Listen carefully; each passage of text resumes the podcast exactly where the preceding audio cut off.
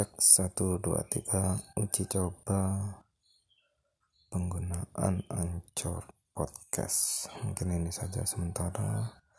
Untuk selanjutnya bisa dikembangkan lagi.